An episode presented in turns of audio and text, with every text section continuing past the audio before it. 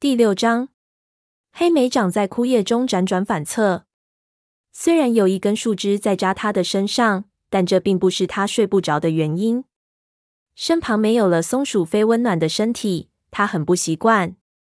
他觉得松鼠飞应该是跑到蜡毛身边去睡了，不过他并不确定。有一点，黑莓长非常确定，那就是松鼠飞肯定没在自己附近。他感到自己的身子又被戳了一下。黑莓长睡眼惺忪地抬起头，这才发现那根本就不是树枝，而是一只脚爪。青面正俯视着他。火星在哪儿呢？风族巫医问道。黑莓长爬起来，打了个哈欠。他头顶的天空开始微微透出亮光。大部分雷族猫都在那边的树底下。你能帮我找一下它吗？青面的声音听起来已经几乎崩溃。高星正在找他。黑莓长知道，风族族长一定是快要失去最后一条命了。我马上把他找过来，他保证道。谢谢，我们就在那边的金雀花丛下面。青面用尾巴指着说道：“我还得去找到一根须。”说完，他就急匆匆离开了。黑莓长跳向离得最近的雷族武士。高星是最年长的族长，他的死。不只会对风族造成巨大影响，对所有族群来说都是巨大的损失。几个心跳过后，就在黑莓长快要对在黎明前的黑暗中找到火星感到绝望时，他终于在树桩附近看见火星正在和沙风相互舌抚着。火星，青面说：“高星想见你。”黑莓长一边快速跑向火星，一边说道。火星身子顿时僵住了，跟沙风交换了一下眼神。我马上就来。火星回答道。青面需要帮忙吗？沙风问道。炭毛刚才还在这儿。告诉青面，如果他需要炭毛，派只猫过来带个信儿。黑莓长点点头，跟着火星穿过开阔的，来到奄奄一息的高星躺着的金雀花丛处。向外伸出的树枝垂到地面上，起初看不出来有猫在里面，但当黑莓长越走越近时，他听到了粗重。不规律的呼吸声。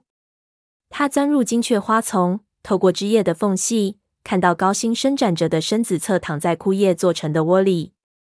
火星到了，他退后一步，让他的族长进入这处临时巢穴里。我在外边等着。他对火星又说了一句：“是黑莓长吗？”灌木丛下传来高星虚弱的声音：“你不要走，你也应该听听我要说的话。”黑莓长犹豫的看了看火星，当他的族长点头后，他压低身体，让身体紧贴着地面，钻过矮枝条，来到火星身边。高星孤零零的，只有他一个。青面和一根须还没回来。风族族长努力呼吸时，胸脯剧烈的起伏着。看到风族族长连抬头都要费很大劲，黑莓长不禁皱起了眉头。然而，当淡淡的月光透过树枝照进来时，高星的眼中散发出星族的光芒。火星，我必须要感谢你，他尖声说道：“你拯救了我的族群。”火星低声咕哝着，表示不能那么说。还有黑莓长，高星继续说道：“你跋涉了那么长的路程，克服了前所未有的危险，才为我们找到这个地方。即使是灰条，祝愿他跟星族同在。”也会认为你有资格担任雷族副族长。黑莓长一下子屏住了呼吸，他不敢看自己的族长。火星正站在自己身边，身子僵直。他知道火星一直非常怀念灰条，并且坚信他的朋友还活着。所以，直到现在，火星仍拒绝任命一位新的副族长，尽管灰条看起来绝不可能从抓走他的两脚兽的魔爪下逃脱。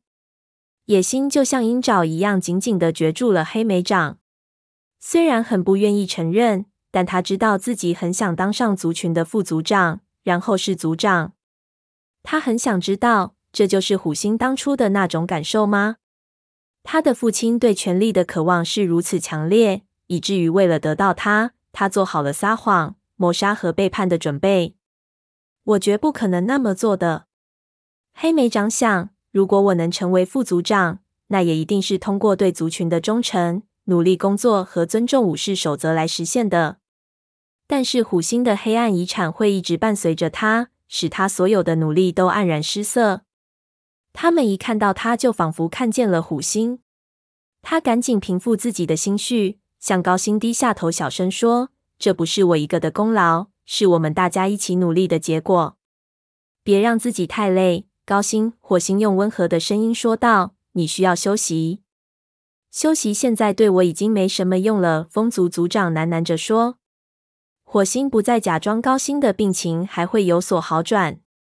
你会加入高贵的星族行列，他告诉高星。然后他蜷伏着，以便能够用口鼻触到高星的口鼻。在我去星族报到之前，在那之前，我必须说，高星开始喘不上气。他的脚爪在枯叶中乱扒着。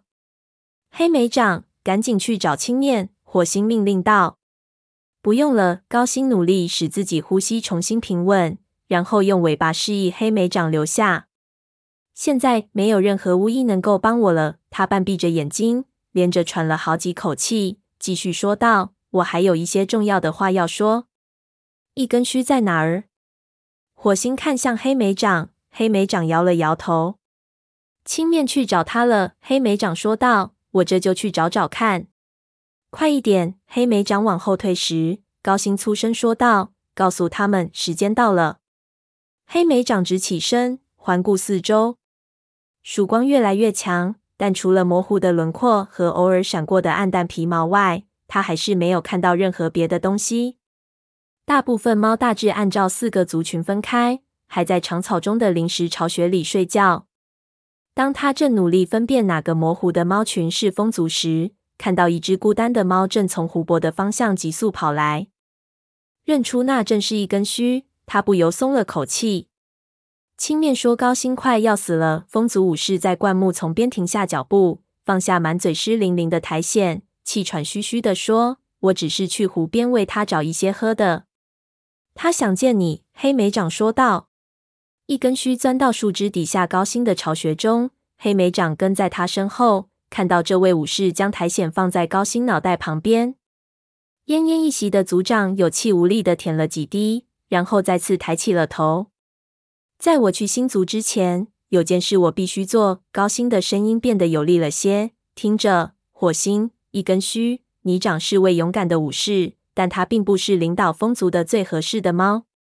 过去这几个月以来，我们学会了一件事，那就是我们族群的未来必须建立在友谊的基础上。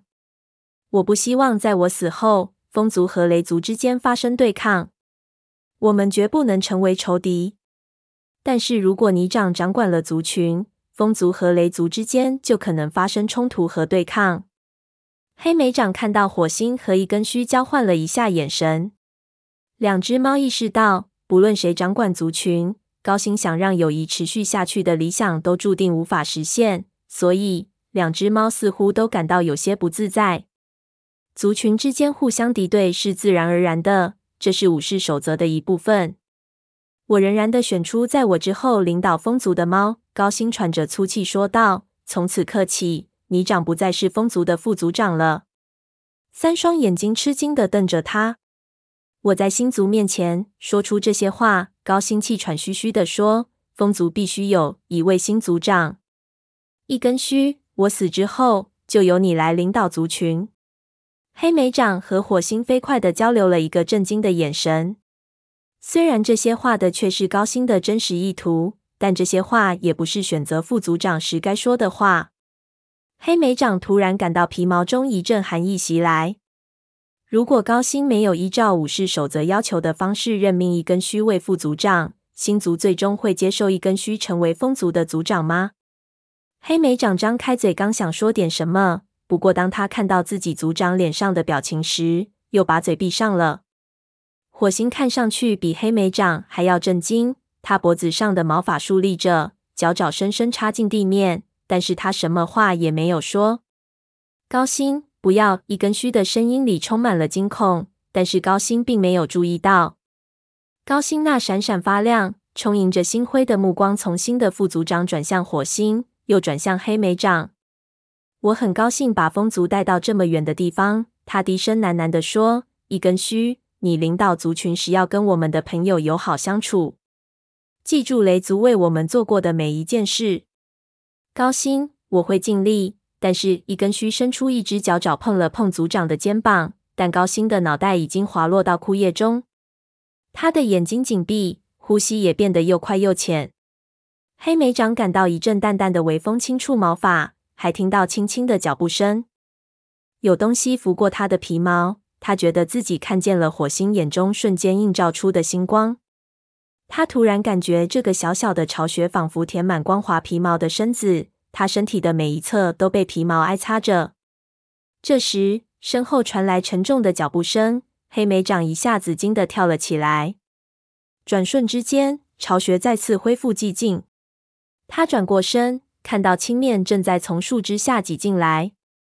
他把一小包用树叶包裹的草药放在高星身边，说道：“炭毛给了我这些草药。”他突然停了下来，瞪大眼睛看着自己的族长。太晚了。草药没用了，火星平静地说道。一根须蹲伏下来，用鼻子拱着高星的毛发。风族族长黑白相间的腹部已经停止了起伏，永远的静止不动了。高星的灵魂已经离去，现在他跟星族在一起了。青面低语道。黑莓长感到喉咙被悲痛填满。虽然高星不是他的族长，但高星是一只高贵的猫，而且高星死后，一切都会不一样。过了一会儿，火星卷起尾巴，碰了碰一根须的肩膀，说道：“一根须，你必须告诉你的族猫，记住高星说过的话。他他任命你为副族长，而且现在要你成为族长。”一根须抬起脑袋，眼睛里满是忧伤和困惑。火星，我做不到。他恳求道：“我不能担任族长。”说着，他又犹犹豫豫的问道。我们必须告诉他们他都说了什么吗？我我知道那并不是选择新族长的正确方式。高星已经奄奄一息了，他可能已经思路不清楚了。高星完全知道他想要干什么，不管他是不是用了正确的字眼。火星斩钉截铁地告诉一根须，虽然目光中带着同情，他想要你取代你长成为副族长，而且他希望你继任他族长的位子。难道你要背叛他对你的信任，抛弃他给予你的荣耀吗？黑莓长看见青面的眼睛瞪得大大的，他这才想起，这位巫医是在高星说完话之后才到达的。高星他说了什么？青面问道。火星解释之后，这位风族巫医看起来很不安。我知道高星的话确实令我们震惊，青面对一根须说，但你没办法改变这个事实。如果那就是高星想要的，就意味着在星族的眼中，你就是族长。你认为星族在知道高星已经改变了主意的情况下，还会赐予你长九条命吗？你长，一根须有些惊慌的看着其他猫。我要怎么去跟你长解释呢？火星抵了抵他的身子，安慰道：“如果你愿意的话，我会向所有族群公开宣布这个消息。”你只需要好好想想，私下里怎么向每只猫说就行。一根须的眼睛里顿时流露出如释重负的神情。他说道：“真的吗，火星？谢谢你了。”火星点点头，但黑莓长的心头却闪过一丝不安。他知道火星和高星很久以前，在火星还没有成为族长的时候就是朋友了。但是这一次，无论会面临多大的困难，一根须都应该自己去解决这件事。对风族来说，这个变故已经足够让他们震惊了，更不要说还有来自完全不同族群的猫火星卷入其中了。雷族族长从树枝间挤了出去，穿过空地，跳上这片荒凉空地边缘的树桩。黑莓长和其他猫也跟在火星身后走了过来。一根须本打算坐在树根中间，但火星用尾巴示意他到自己身边来。你应该上到这里来，火星说道。如果你像一位普通的武士一样坐在那儿，你的族猫们会怎么想呢？黑莓长完全明白火星的意思，他努力克制着针刺般的烦躁感。是一根须走出震惊，开始像族长一样行事的时候了。快点过去吧，黑莓长劝道。一根须迟疑的看了黑莓长一眼，然后就跳上树桩，站在了火星旁边。雷族族长发出一声号叫，所有族群的猫们过来集合了，我有消息要告诉大家。”在空地周围，黑莓长看到众猫在临时做成的窝里动了起来，就像风吹过长草掀起了涟漪一样。他听到近处的一些猫生气的嘟哝着：“火星现在要干什么呀？”火星不停的号叫着，众猫一只接一只的从临时巢穴中悄然走出，聚拢到树桩四周。松鼠飞睡眼惺忪地走向黑莓长，咧开嘴打了个大大的哈欠：“出什么事了？”火星想干什么？这件事你最好还是听火星来说吧。”黑莓长说道。他根本无法说清楚，高星失去他的第九条命之前，究竟发生了什么事。说完后，他才想起自己还在跟松鼠飞闹别扭呢。很显然，松鼠飞并没有忘记这件事，而且把他刚才谨慎的回应当成了他根本就不愿意跟自己说话。好，松鼠飞冷冷的看了黑莓长一眼，然后走到极为远的地方坐了下来。族群众猫们，我有悲伤的消息要告诉大家。火星开口道：“高星已经与星族一起狩猎去了。”高星死了！猎尔大叫道：“我还没出生的时候，他就已经是风族族长了。没有了他，风族可怎么办啊？”他的学徒肖爪正站在他的旁边，弓着脑袋。悲痛的说不出话来。合族猫后显毛用尾巴尖碰了碰这只年轻猫的肩膀。它是一只高贵的猫，显毛低声说道：“星族一定非常欢迎它，它会与星族中最优秀的猫同行。”突然，后边的某个地方响起一声充满悲痛的哀嚎，黑莓长的心也跟着悲伤起来。他死的时候，我在场。火星看了黑莓长一眼，继续说道：“他说。”这时，一只毛色斑驳的暗棕色武士挤上前来，站到了树桩根部。火星停止了讲话。“你是什么意思？”